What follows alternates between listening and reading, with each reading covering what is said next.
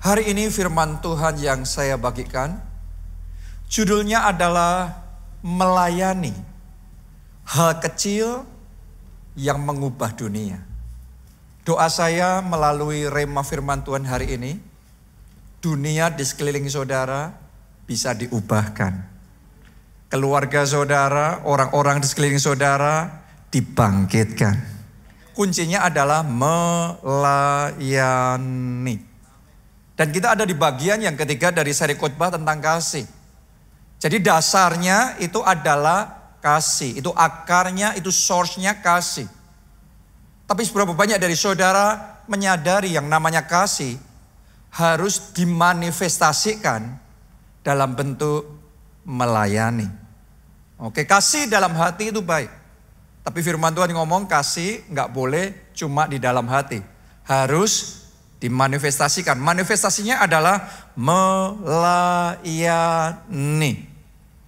Matius 20 ayat 28 sama seperti anak manusia datang bukan untuk dilayani, melainkan untuk melayani dan untuk memberikan nyawanya menjadi tebusan bagi banyak orang.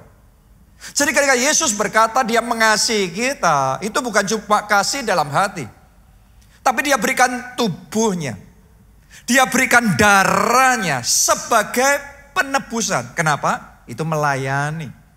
Minggu lalu kita juga sudah belajar bagaimana waktu Yesus ada di dunia ini, dia melayani hari-hari dalam hidupnya isinya penuh dengan pelayanan dari pagi, siang, sore, sampai petang pun. Dia terus melayani. Jadi bukan cuma merasa mengasihi tapi ada manifestasi yang nyata. Bukan kasih yang tersembunyi tapi kasih yang dimanifestasikan. Kasih yang dinyatakan dalam bentuk apa? Melayani. Karena itu saya mau bagikan kepada kita makna melayani. Saya mulai ya. Yang pertama, melayani adalah mengikuti teladan Tuhan Yesus. Kita baca Yohanes 13 ayat 13 sampai ayat yang ke-15. Ini perkataan Tuhan Yesus. Dia ngomong begini. Kamu menyebut aku guru dan Tuhan. Dan katamu itu tepat. Sebab memang akulah guru dan Tuhan. Siapa dari antara saudara yang percaya Yesus itu guru kita dan Tuhan kita? Yang percaya Angkat tangannya. Oke, berarti ayat ini buat saudara. Berarti Yesus yang berbicara kepada kita yang menyebut dia guru dan Tuhan. Nah apa kata Yesus? Ayat 14. Jadi jikalau aku membasuh kakimu. Waktu itu Tuhan Yesus sedang membasuh kaki murid-muridnya.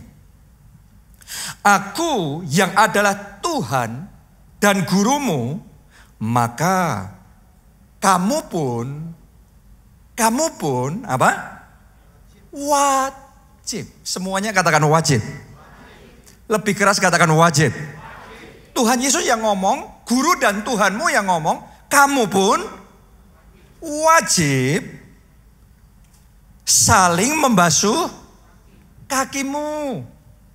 Sebab aku telah memberikan suatu teladan kepada kamu supaya kamu juga berbuat sama seperti yang telah ku perbuat kepadamu.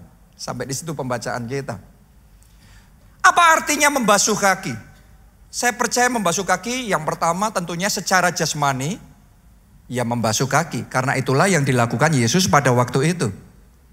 Dan buat saudara yang melakukan seperti yang Yesus lakukan ini, saya salut, saya sangat mengapresiasi karena ada momen-momen tertentu di beberapa gereja yang melakukan yang namanya momen pembasuhan kaki. Dibutuhkan kerendahan hati yang luar biasa untuk melakukan hal itu. Itu hal yang luar biasa. Tapi saudara harus sadar, bukan cuma membasuh kaki secara jasmani seperti itu. Karena lebih dari sekedar membasuh kaki seperti itu. Ada message, ada pesan yang Yesus mau sampaikan kepada kita. Dia yang adalah guru dan Tuhan dia membasuh kaki.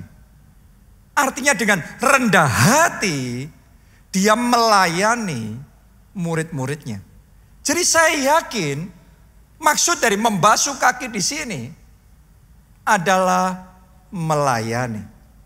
Melayani dengan hati hamba. Boleh katakan amin saudaraku. Melayani dengan kerendahan hati. Dia yang adalah guru dan Tuhan. Dia ngomong aku melayani kamu. Aku pun mau menekuk kakiku untuk membasuh kakimu. Dan Yesus ngomong kamu pun wajib.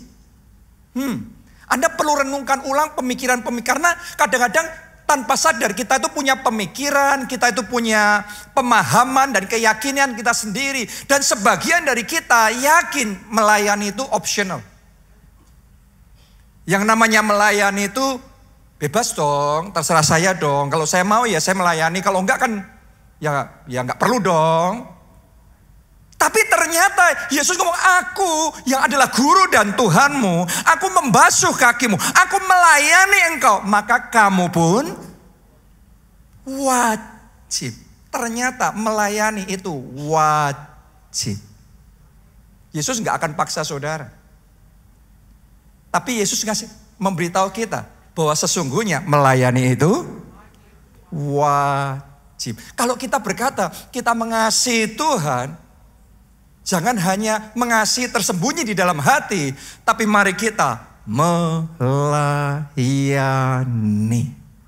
Saya ajak di tempat ini yang berkata mengasihi keluarga. Siapa di sini saudara mengasihi keluarga? Lambaikan tangan saudara. Kamu pun wajib melayani keluarga. Gampang mengeklaim mengasihi istri. Tapi apakah Anda melayani kebutuhan istri? Kadang-kadang istri butuh untuk dikuatkan. Kadang-kadang istri butuh untuk dibantu.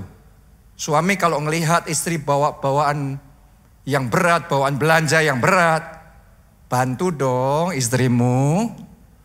Itu salah satu bentuk untuk apa? Melayani. Bantuin dong, bukain pintu, ambil bagian dong di dalam urusan rumah. Salah satu bentuk di dalam melayani dan Yesus ngomong kamu pun wajib. Istri juga kamu pun wajib melayani kebutuhan suami. Belajar untuk tunduk, belajar untuk taat. Wah, yang satu itu susah. Makanya teladannya Yesus membasuh kaki sampai membasuh kaki loh, sampai merendahkan yang paling bawah. Guru dan Tuhan tapi membasuh kaki. Itu figur yang Yesus tunjukkan. Maka Yesus ngomong, "Kamu pun wajib karena untuk istri tunduk sama suami." Aduh, kadang-kadang itu memotong ego dan gengsi dan martabat dan segalanya. Apalagi buat sebagian istri kan ya. Buat sebagian orang beda-beda ya. Ada sebagian wanita yang gampang untuk tunduk dan gampang ikuti. Tapi buat sebagian, hmm, apalagi di Jakarta wanita karir. Belum tentu semudah itu tetapi teladan yang Yesus berikan. Aku yang guru dan Tuhanmu, aku membasuh kakimu. Kamu pun wajib. Oh saya berdoa mulai hari ini para istri, para suami, orang tua, anak-anak di tempat ini adalah orang-orang pribadi-pribadi yang mengasihi dan melayani keluarganya. Boleh katakan amin. Tepuk tangannya paling meriah buat Tuhan kita. Kalau saudara sudah mandiri secara finansial dan Anda melihat orang tua saudara di masa tuanya struggle karena dia tidak bisa perform, bekerja seaktif waktu dulu masih muda, Yesus ngomong sama saudara lo, kamu pun wajib. Ayo orang tua jangan dilupain. Dia tuh nunggu saudara telepon, nunggu chattingnya saudara, nunggu Anda datang ke rumahnya. Karena itu salah satu bentuk melayani orang tua. Yesus ngomong, kamu pun wajib melakukannya. Jadi hari ini mari kita buka diri kita lebar-lebar yang selama ini kita berpikir bahwa melayani terserah saya dong, bebas bebas saya dong. Tapi Yesus yang adalah guru dan Tuhanmu dan Tuhanmu, dia berkata, kamu pun wajib melayani. Makanya saya mau ajak saudara semua kita adalah umat Tuhan. Dan kita semua mengasihi Tuhan. Jangan cuma kasih itu tersembunyi. Tapi biarlah kasihmu sama Tuhan. Kasih yang dimanifestasikan. Kasih yang melayani. Saya salut dengan jemaat keluarga Allah karena saya tahu saudara orang-orang yang punya hati melayani. Kemarin kita baru saja adakan baksos, bakti sosial di daerah Eretan sana dan Bunita yang langsung memimpin. Dan ada banyak dokter-dokter di gereja kita yang ikut di dalam baksos itu memberikan waktunya, memberikan tenaganya, memberikan skillnya untuk bisa melakukan pengobatan tanpa memungut biaya. Saya percaya itu pun bagian dari melayani. Saya bersyukur juga di sini ada pengusaha-pengusaha. Mungkin saudara di perusahaan Anda punya banyak karyawan, Anda punya bawa, banyak bawahan. Tapi ketika sudah ada di gereja, Anda berikan dirimu untuk melayani. Anda nggak gengsi untuk ikut ngatur kursi. Kalau melihat ada sampah di bawah, Anda pungut itu dengan tangan saudara. Anda buang itu. Saya mau ngomong sama saudara. Itu yang dilakukan oleh Tuhan Yesus. Melayani. Karena Yesus berkata dalam kerajaan Allah beda sama di dunia. Di dunia lebih besar mana? Yang melayani apa yang dilayani? Di dunia statusnya lebih tinggi yang dilayani. Tapi di dalam kerajaan Allah yang melayani yang lebih besar. Jadi hari ini saya berdoa sekali lagi dalam nama Yesus. Hati yang melayani ini dibangkitkan, dikobarkan, dinyalakan. Kita bukan hanya ingin melayani, tapi kita sungguh-sungguh melayani. Pakai waktu saudara untuk melayani Tuhan. Pakai mobil saudara untuk melayani, untuk bawa jiwa bagi Tuhan. Pakai rumah saudara untuk melayani. Biar di rumah saudara ada konseling, ada yang namanya pemuritan, ada yang namanya penggembalaan sehingga banyak jiwa-jiwa bisa diselamatkan melalui hidup saudara. Itu pun melayani. Di mana saudara ditempatkan oleh Tuhan? Mari pakai lidah saudara untuk melayani Tuhan, untuk bersaksi, untuk menceritakan kebaikan Tuhan, untuk membagikan kasih Allah sehingga orang-orang tersentuh dengan kasih Tuhan melalui kehidupan saudara. Itu namanya melayani. Dan Yesus ngomong kamu pun wajib melakukannya. Bukan bebas, bukan pilihan. Yesus nggak akan paksa saudara. Tapi sesungguhnya di dalam kerajaan Allah kita wajib melayani. Bukan kata saya, tapi kata guru dan Tuhanmu. Yang memberikan teladan. Membasuh kaki kita. Dan kadang-kadang memang melayani dibutuhkan hati hamba ya. Hati hamba itu tidak selalu setiap saat mood melayani. Tapi tetap melayani. Hamba kok saudaraku. Apakah menurut saudara setiap saat yang namanya uh, hamba itu selalu ya saya mau melayani. Kadang-kadang aduh tidak setiap saat kita itu mood melayani. Tapi tetap melayani. Saya berterima kasih sama semua petugas pelayan Tuhan yang luar biasa di ibadah ini. Orang-orang yang sudah memberikan waktunya, tenaganya, datang lebih awal, mempersiapkan segalanya. Dan repot ini, repot itu. Melayani. Buat teman-teman yang hari ini sudah melayani, boleh nggak saya ajak saudara semua, kita kasih tepuk tangan juga yang meriah untuk orang-orang yang luar biasa. Mari kita melayani. Yang kedua, Melayani adalah sebuah kehormatan. Kita baca kejadian 39 ayat 3 sampai 4. Setelah dilihat oleh tuannya bahwa Yusuf disertai Tuhan dan bahwa Tuhan membuat berhasil segala sesuatu yang dikerjakannya. Saya mau tanya sama sudah berarti Yusuf berprestasi enggak? Dia profesional yang hebat. Kinerjanya bagus. Tuannya ngelihat itu. Atasannya bosnya ngelihat itu. Potifar. Wah ini superior nih. Mari kita lihat apa yang dilakukan ayat 4. Maka Yusuf mendapat kasih tuannya dan ia boleh melayani dia. Anda bisa ngelihat di sini, Anda kan bisa mengambil kesimpulan bahwa ternyata boleh melayani tuannya, Yusuf boleh melayani seorang Potifar, itu pun sebuah kehormatan. Terlebih lagi saudara dan saya, kalau kita masih bisa melayani Raja di atas segala raja. Ingat baik-baik, itu sebuah kehormatan. Hari ini saya bisa melayani pemberitaan firman Tuhan. Ini sebuah kehormatan. Guru kids Anda bisa dipakai oleh Tuhan melayani anak-anak sekolah minggu. Itu sebuah kehormatan. Para pendoa syafaat, para ketua kelompok sel, engkau bisa melayani. Itu sebuah kehormatan. Para petugas media, kameramen, soundman, dan semua saudara yang melayani. Itu sebuah kehormatan. Kasih tepuk tangan yang paling meriah buat Tuhan kita yang luar biasa.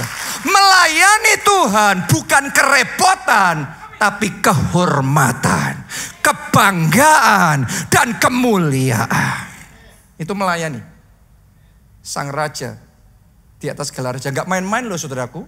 Melayani Tuhan. Dan saya belajar tentang nilai melayani seperti ini. Sejak dari kecil ditanamkan oleh orang tua saya. Oleh Pak Obaja. Saya masih ingat pada waktu saya remaja, saya tuh ada di persimpangan jalan antara mengejar cita-cita saya sendiri menjadi seorang bisnismen atau mengikuti panggilan Tuhan untuk menjadi pendeta sepenuh waktu. Dan waktu saya di situasi yang seperti itu, saya nggak akan pernah lupa apa yang dikatakan Pak Obaja kepada saya. Dia bapak rohani kita, dia juga papa jasmani saya. Dia ngomong begini, papa saja yang sudah pernah sukses sebagai pengusaha. Tapi ketika Tuhan panggil menjadi pendeta sepenuh waktu, papa mau lepaskan semuanya untuk mengikuti panggilan Tuhan. Artinya, papa melihat ada sesuatu yang jauh lebih mulia dalam panggilan Tuhan, lebih daripada semua yang lain. Dari situ Saudara bisa ngerti, buat Pak Obaja melayani itu kehormatan. Melayani itu kemuliaan. Di saat yang sama ketika saya mengambil keputusan untuk mengikuti panggilan Tuhan dalam hidup saya, ada teman-teman, ada keluarga, ada orang-orang lain yang sebenarnya baik hati dan mengasihi saya. Tapi mereka ngomong sama saya, Yonatan, ngapain kamu jadi pendeta? Kan kamu punya potensi. Kamu bisa jadi pengusaha sukses. Ngapain jadi pendeta? Nanti kamu mau makan apa? Mau makan kursi di gereja ya? Artinya gini, buat mereka ketika saya memenuhi panggilan Tuhan dalam hidup saya dalam hal ini menjadi pendeta sepenuh waktu, buat mereka itu bukan sebuah kehormatan. Itu adalah sesuatu yang buangan. Sesuatu yang rendah, yang tidak ada apa-apanya. Jadi ini dua hal yang berbeda. Tapi saya bersyukur sama Tuhan. Oleh anugerahnya saya dimampukan untuk terus berjalan. Mengikuti panggilan Tuhan. Dan saya tuh sadar satu hal, saya mau ngomong sama saudara. Tuhan yang kita sembah itu bukan Tuhan yang jahat. Dia Tuhan yang baik. Kalau dia suruh kita melakukan sesuatu, kalau dia panggil kita melakukan sesuatu, tidak pernah dia mau merugikan kita. Rancangan yang dari Tuhan semata-mata rancangan damai, sejahtera, dan masa depan, hari depan yang penuh dengan pengharapan. Sampai hari ini oleh anugerahnya nggak pernah saya makan kursi gereja. Kalau beli nambahin lagi iya saudaraku. Oke? Karena pemeliharaannya sempurna. Jadi para pelayan Tuhan banggalah dalam melayani Tuhan. Sadarilah itu sebuah kehormatan. Kalau Anda bisa dipercaya oleh Tuhan menjadi ketua kelompok sel yang mengembalakan, yang memuridkan jiwa-jiwa. Itu pun kehormatan. Para pemusik, para penari, para pemujinya Tuhan. Anda bukan sekedar menyanyi, menari, memuji buat manusia tapi saudara lakukan itu untuk melayani sang raja di atas segala raja. Itu kehormatan yang besar. Itu kemuliaan yang besar. Orang kalau bisa tampil menari memuji di hadapan pejabat, di hadapan wali kota, di hadapan gubernur, itu pun kelasnya sudah berbeda. Itu pun sebuah kehormatan yang berbeda. Tapi sadarilah ketika engkau melakukannya buat Tuhan. Oh, bukan cuma kehormatan, itu sebuah kemuliaan. Boleh katakan amin, amin. Dan kita kasih tepuk tangannya pula yang paling meriah buat Tuhan. Yang ketiga, melayani adalah cara membalas hutang yang tidak terbalaskan kepada Tuhan. Sadarkah saudara bahwa kita ini orang-orang yang berhutang besar sama Tuhan? Harusnya kita binasa di neraka. Tapi dia berikan tubuhnya, darahnya, dia mati di kayu salib. Supaya barang siapa percaya, tidak binasa melainkan beroleh hidup yang kekal. Kalau seandainya dari semua doa-doamu nggak ada yang dijawab satupun, tapi Anda tetap bisa masuk surga, itu sudah alasan yang jauh lebih dari cukup untuk Anda menyadari Tuhan mengasihi saudara dan Tuhan menyelamatkan hidup saudara. Kita ini orang yang berhutang besar dan memang hutang itu nggak akan pernah bisa terbayarkan. Tapi paling tidak Mari kita lakukan sesuatu untuk membalas kebaikan Tuhan. Paling tidak, lakuin sesuatu, do something. Kita baca Lukas Lukas 7 ayat 41 sampai 46. Ada dua orang yang berhutang kepada seorang pelepas uang. Yang seorang berhutang 500 dinar dan yang lain 50. Karena mereka tidak sanggup membayar, maka ia menghapuskan hutang kedua orang itu. Siapakah di antara mereka yang akan terlebih mengasihi dia? Jawab Simon, aku kira dia yang paling banyak dihapuskan hutangnya. Kata Yesus kepadanya, betul pendapatmu itu. Dan sambil berpaling kepada perempuan itu, ia berkata kepada Simon, engkau lihat perempuan ini? Coba sudah lihat ke depan sini. Anda bayangkan ya, katakanlah di sini Yesus. Dia lagi ngomongan sama seorang pria namanya siapa tadi? Simon. Tapi dia terus kemudian berpaling melihat perempuan itu. Jadi di sini Yesus, di situ Simon, di situ perempuan itu. Dan kemudian dia ngomong sama Simon begini, perhatikan. Aku masuk ke rumahmu, namun engkau tidak. Dia ngomong sama Simon, Simon engkau tidak, engkau tidak memberikan aku air untuk membasuh kakiku. Tetapi ternyata Tuhan membuat perbedaan. Dia, perempuan itu membasahi kakiku dengan air mata dan menyekanya dengan rambutnya. Ayat berikutnya 45. Dia ngomong lagi sama Simon, engkau tidak Perhatikan lagi, Yesus selalu ngomong, kok Simon engkau tidak mencium aku. Tetapi sejak aku masuk, ia tiada henti-hentinya mencium kakiku. Ayat 46.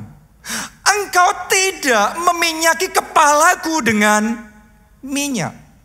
Tetapi dia meminyaki kakiku dengan minyak wangi. Jadi kepada Simon, Yesus ini sudah meluangkan waktunya datang dan itu sebuah kehormatan yang luar biasa. Yesus mau datang di rumah Simon, tetapi selama sekian waktu di rumah Simon, Simon tidak, Simon tidak, Simon tidak. Simon tidak ngasih air untuk membasuh kaki. Simon tidak mencium Yesus. Simon tidak meminyaki kepala Yesus. Tapi ketika dia tengok di sebelah situ, perempuan perempuan tersebut dari sejak tadi dia yang membasahi kakiku dengan air matanya, menyeka dengan rambutnya. Dia yang mencium kakiku. Dia yang meminyaki kakiku dengan minyak wangi. Saya mau tanya sama saudara. Saya percaya Yesus datang dalam kehidupan dalam hati kita masing-masing. Pertanyaannya nih, what have you done? Apa yang sudah engkau lakukan buat Yesus? Jangan sampai Yesus ada di dalam hidup kita dan Yesus melihat dan kamu tidak kamu tidak melayani, kamu tidak berbuat sesuatu, kamu tidak bersaksi, kamu tidak ambil bagian berkorban. Dan tidak, dan tidak, dan tidak. Saya doa buat saudara semua, seluruh jemaat keluarga Allah.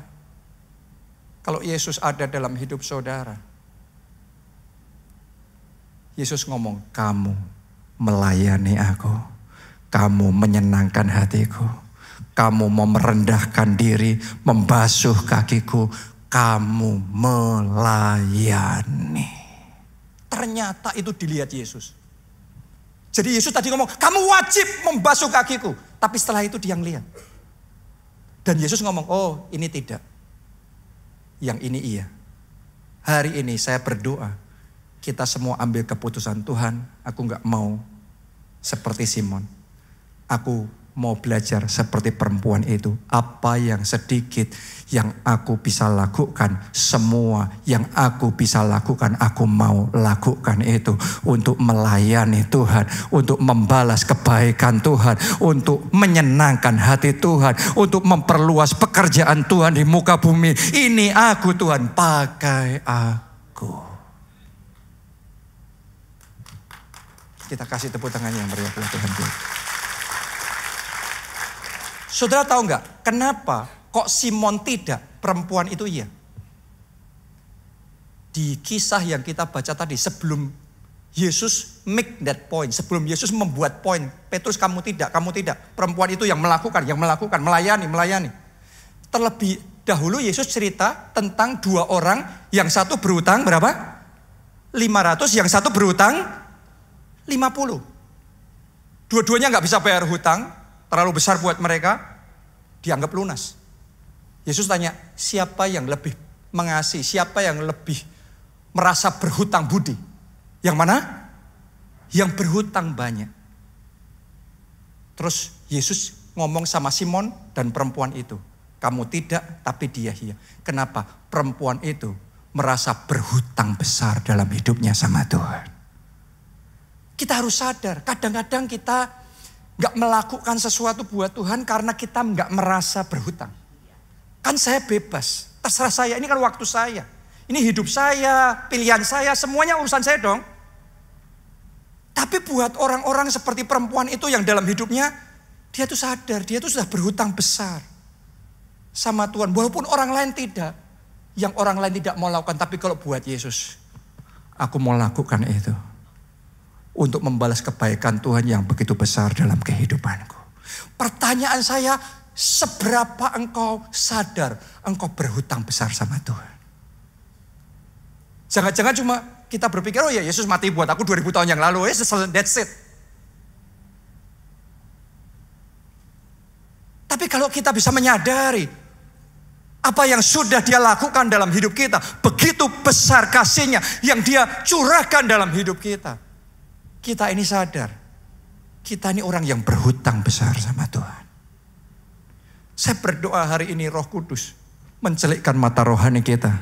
Sehingga kita bisa menyadari kita berhutang besar sama Tuhan. Dalam hidup saya, saya masih melayani sampai hari ini.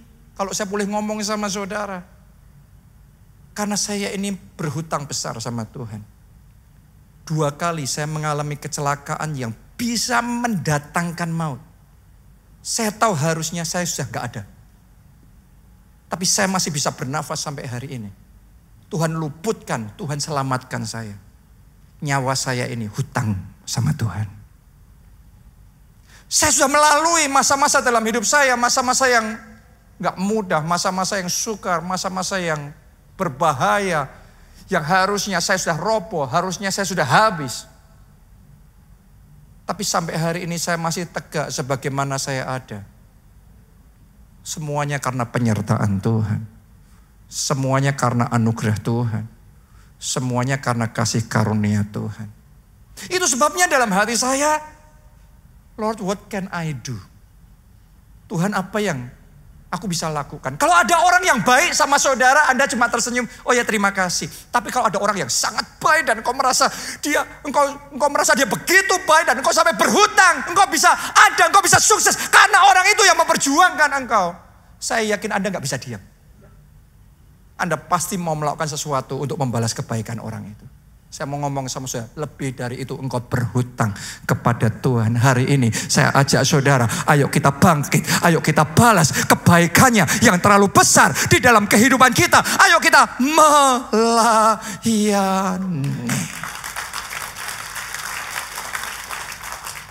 Haleluya.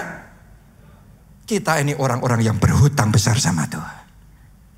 Sadari saudaraku. Dan mari kita melayani. Dia nggak pernah paksa kita. Tapi paling tidak dari pihak kita, let's do something. Ayo ambil bagian. Kita sudah berhutang segalanya sama Tuhan. Ayo pikirkan apa yang bisa engkau lakukan untuk membalas kebaikan Tuhan. Ayo ambil bagian untuk memperbesar kerajaan Allah. Pakai waktumu untuk melayani Tuhan. Pakai talentamu untuk melayani Tuhan. Pakai jabatanmu untuk melayani Tuhan. Pakai rumahmu untuk melayani Tuhan. Pakai hartamu untuk melayani Tuhan. Pakai koneksimu untuk melayani Tuhan. Dengan segala yang ada dalam hidup saudara. Katakan sama Tuhan, what can I do Lord? Apa yang bisa aku lakukan Tuhan? Aku mau belajar untuk membalas kebaikan Tuhan yang begitu besar dalam hidupku. Yang keempat, melayani mentransformasi hidup kita jadi besar. Matius 20 ayat 26. Tidaklah demikian di antara kamu. Barang siapa ingin menjadi besar, siapa ingin menjadi besar di antara kamu, hendaklah ia menjadi pelayanmu. Ternyata ini rahasia yang diajarkan Tuhan Yesus kalau saudara mau jadi besar, mau dipakai Tuhan besar, mau sukses besar, baik sukses di bumi, sukses di surga, sukses yang besar. Yesus ngomong, hendaklah ia menjadi pelayan. Ini yang dialami oleh Yusuf supaya dia bisa diangkat oleh Tuhan untuk jadi pemimpin yang besar, penguasa yang besar, memimpin negeri yang besar. Yusuf itu harus belajar terlebih dahulu menjadi pelayan.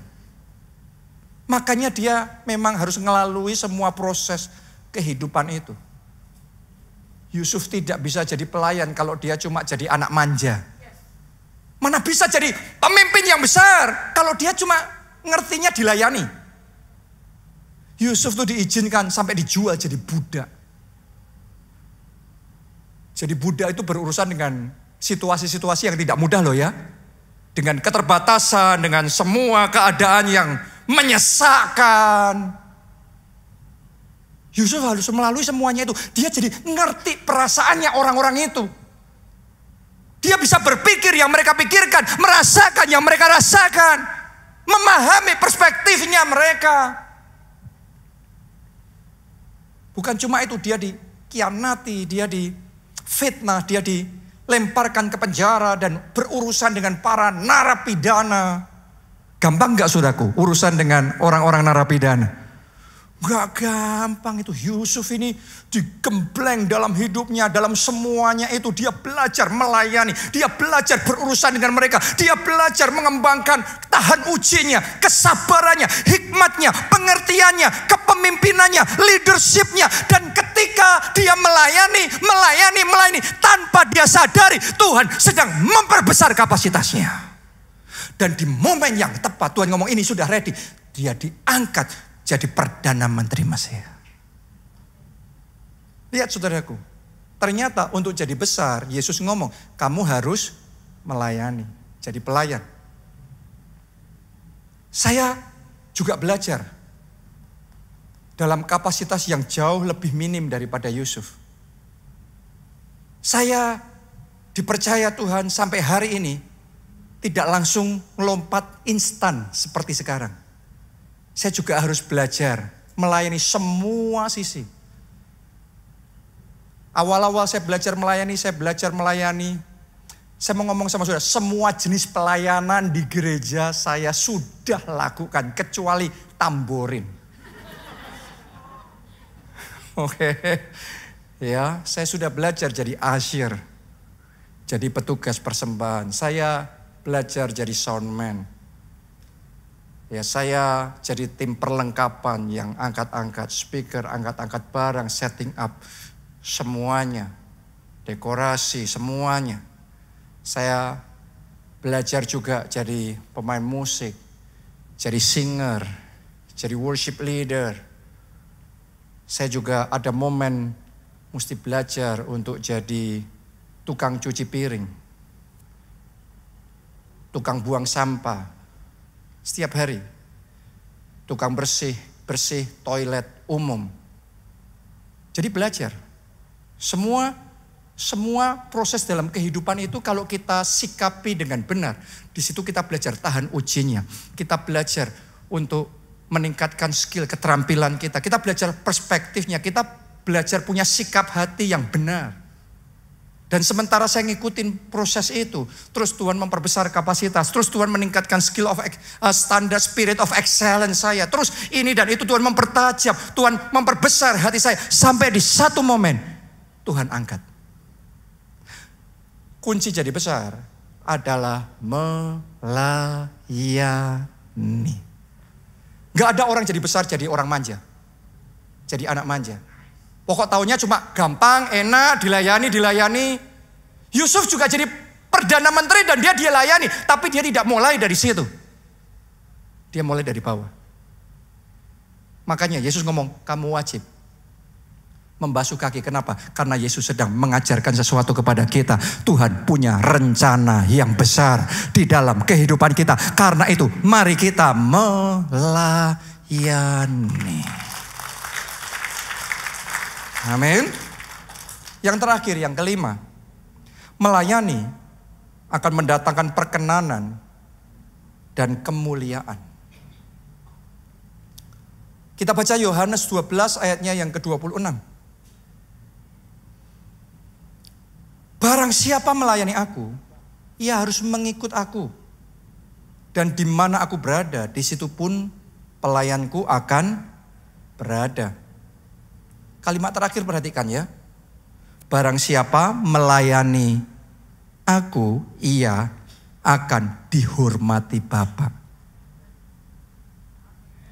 Saudaraku, kita itu respect sama orang beda-beda perspektifnya.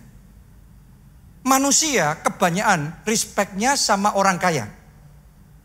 Sama orang yang dianggap sukses punya jabatan tinggi. Kalau kebanyakan orang ketemu sama orang baru begitu ngelihat, wah mobilnya bagus nih dia. Tiba-tiba langsung penghormatannya beda. Cara bicaranya akan beda. Dibandingkan kalau datang nobody. Karena itulah manusia. Tapi Yesus memberitahu kita satu rahasia yang penting sekali. Bapak itu nggak respect yang gitu-gitu. Yang Bapak hormati. Yesus ngomong, adalah orang yang melayani. Makanya sama-sama berdoa. Begitu yang menaikkan doa, yang melayani, responnya Bapak beda. Karena ia menghormati orang yang melayani. Oh, dihormati oleh manusia itu indah. Anda akan diperlakukan spesial. Kalau Anda datang ke satu tempat dan saudara dihormati di situ, Anda akan diperlakukan dengan istimewa. Tapi saya mau ngomong sama saudara, kalau yang menghormati saudara yang punya surga dan bumi, masa depanmu aman di dalam tangan Tuhan. Dia jadi jaminan yang pasti dalam kehidupan saudara. Ayat terakhir ya, ayat terakhir. Maliaki 3 ayatnya yang ke-17. Mereka akan menjadi milik kesayanganku sendiri. Katakan amin saudaraku. Saya percaya jemaat keluarga Allah. Orang-orang yang disayangi oleh Tuhan. Firman Tuhan semesta alam. Pada hari yang kusiapkan. Aku akan mengasihani mereka. Sama seperti seseorang menyayangi anaknya yang melayani dia. Berapa banyak dari saudara sadar bahwa Bapak Surgawi kasihnya tanpa syarat. Yang setuju angkat tangan. Anda melayani, Anda tidak melayani, Bapak Surgawi tetap mengasihi saudara. Yang percaya boleh angkat tangan saudara. Dan kita kasih tepuk tangan yang paling meriah buat Bapak Surgawi. Yang kasihnya tanpa syarat. Tapi sadari juga. Dia Allah yang adil juga. Sama-sama Bapak mengasihi semua anak-anaknya tanpa syarat.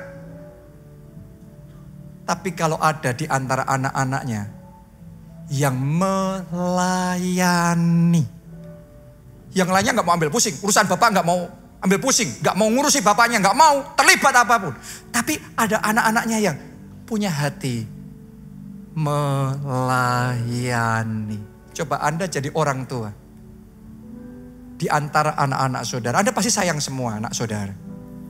Tapi kalau ada anak-anak saudara yang tahu membalas budi baik saudara, tahu memperlakukan orang tuanya dengan baik. Hati orang tua mana yang tidak tersentuh dengan anak yang melayani. Bapak mengasihi saudara tanpa syarat. Tapi tahukah saudara ketika engkau ambil bagian melayani Tuhan. Itu akan menyentuh, itu akan menyenangkan hati Bapak Surgawi.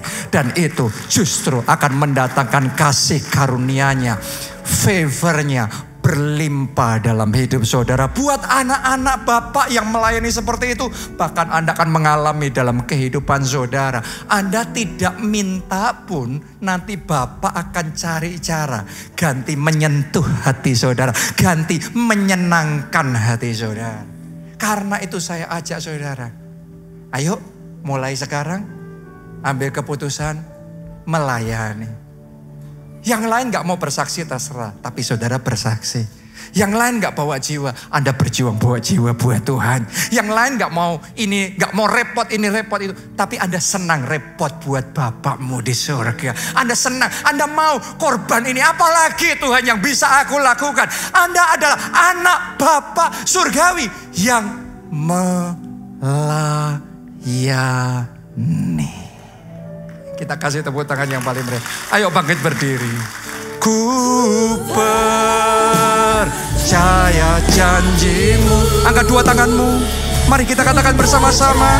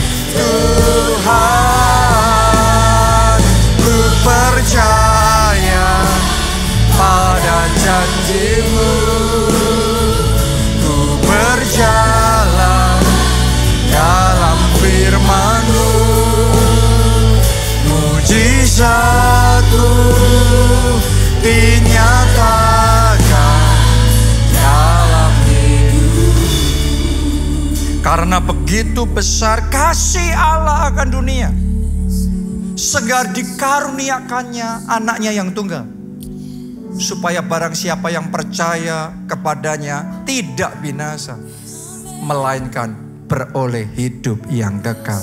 Hati Bapak Surgawi adalah supaya anak-anaknya tidak binasa, melainkan beroleh hidup yang kekal. Dan Anda bisa memperoleh hidup yang kekal ketika engkau menerima pengampunan dosa. Dan pengampunan dosa engkau terima ketika engkau undang Yesus masuk dalam hidupmu. Jadi Tuhan dan Juru Selamatmu. Saudara yang mau itu, angkat dua tangan saudara. Ikuti doa ini, katakan, Tuhan Yesus, masuklah dalam hidupku. Jadilah Tuhanku, jadilah Juru Selamatku. Ampuni dosa-dosaku. Selamatkan aku ya Tuhan. Mulai sekarang hidupku milik Tuhan Yesus. Aku mau mengikut Yesus. Melayani Yesus seumur hidupku. Terima kasih Tuhan. Yang berikutnya siapa di sini yang mau jadi anak bapak yang melayani? Karena walaupun Yesus ngomong kamu wajib. Guru dan Tuhanmu ngomong kamu wajib. Melayani, membasuh kaki itu kamu wajib. Tapi Yesus nggak pernah paksa loh. Alkitab ngomong gini. Yesus ngomong begini. Aku berdiri di muka pintumu. Aku ketuk. Siapa membukakannya? Aku akan masuk dan makan bersama dengan dia. Jadi Yesus itu semuanya pada porsinya. Dia kasih tahu yang benar melayani loh ya. Tapi dia tidak pernah paksa kita. Dia tidak dobrak pintu hatimu. Paksa engkau harus melayani. Hari ini firman Tuhan. Tahukah saudara? Melalui firmannya. Yesus sedang mengetok pintu hati saudara.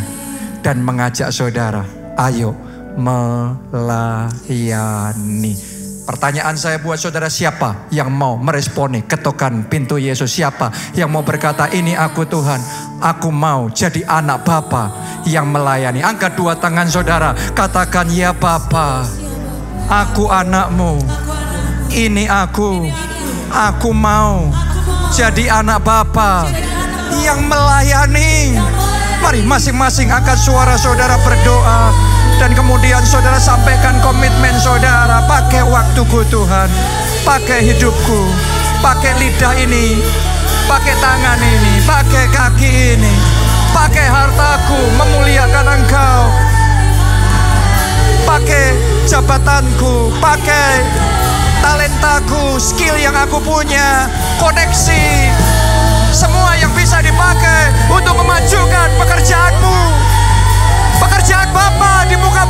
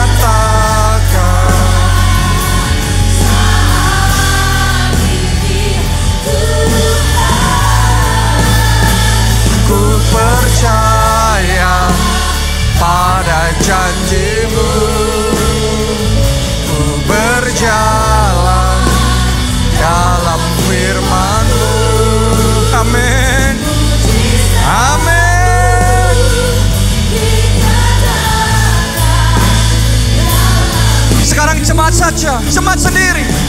Mari katakan bersama-sama, ku percaya janjimu.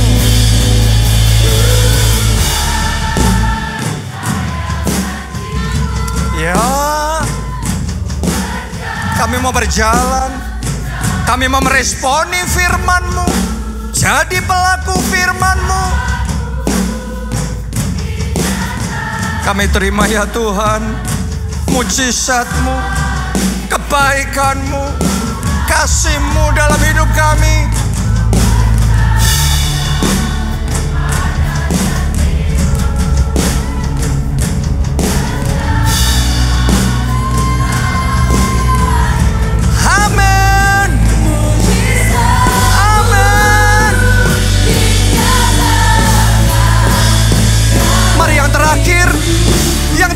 Semuanya. Kita angkat dua tangan tinggi-tinggi dan katakan ku percaya. Ku percaya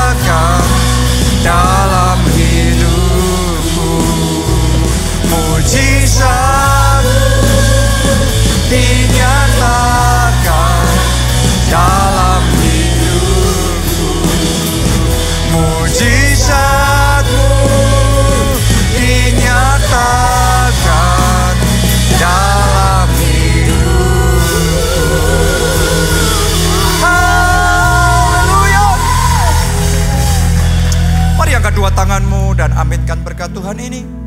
Diberkati saudara oleh Tuhan. Diberkati keluargamu oleh Tuhan. Diberkati studi dan pekerjaanmu oleh Tuhan. Diberkati kesehatan dan masa depanmu oleh Tuhan. Dan diberkatilah pertumbuhan rohani serta pelayananmu oleh Tuhan. Kiranya hidupmu jadi berkat dan melalui pelayananmu banyak jiwa diselamatkan. Dalam anugerah Allah Bapa, cinta kasih Yesus Kristus dan persekutuan dengan Roh Kudus sekarang sampai selama-lamanya. Mari bersama-sama katakan amin.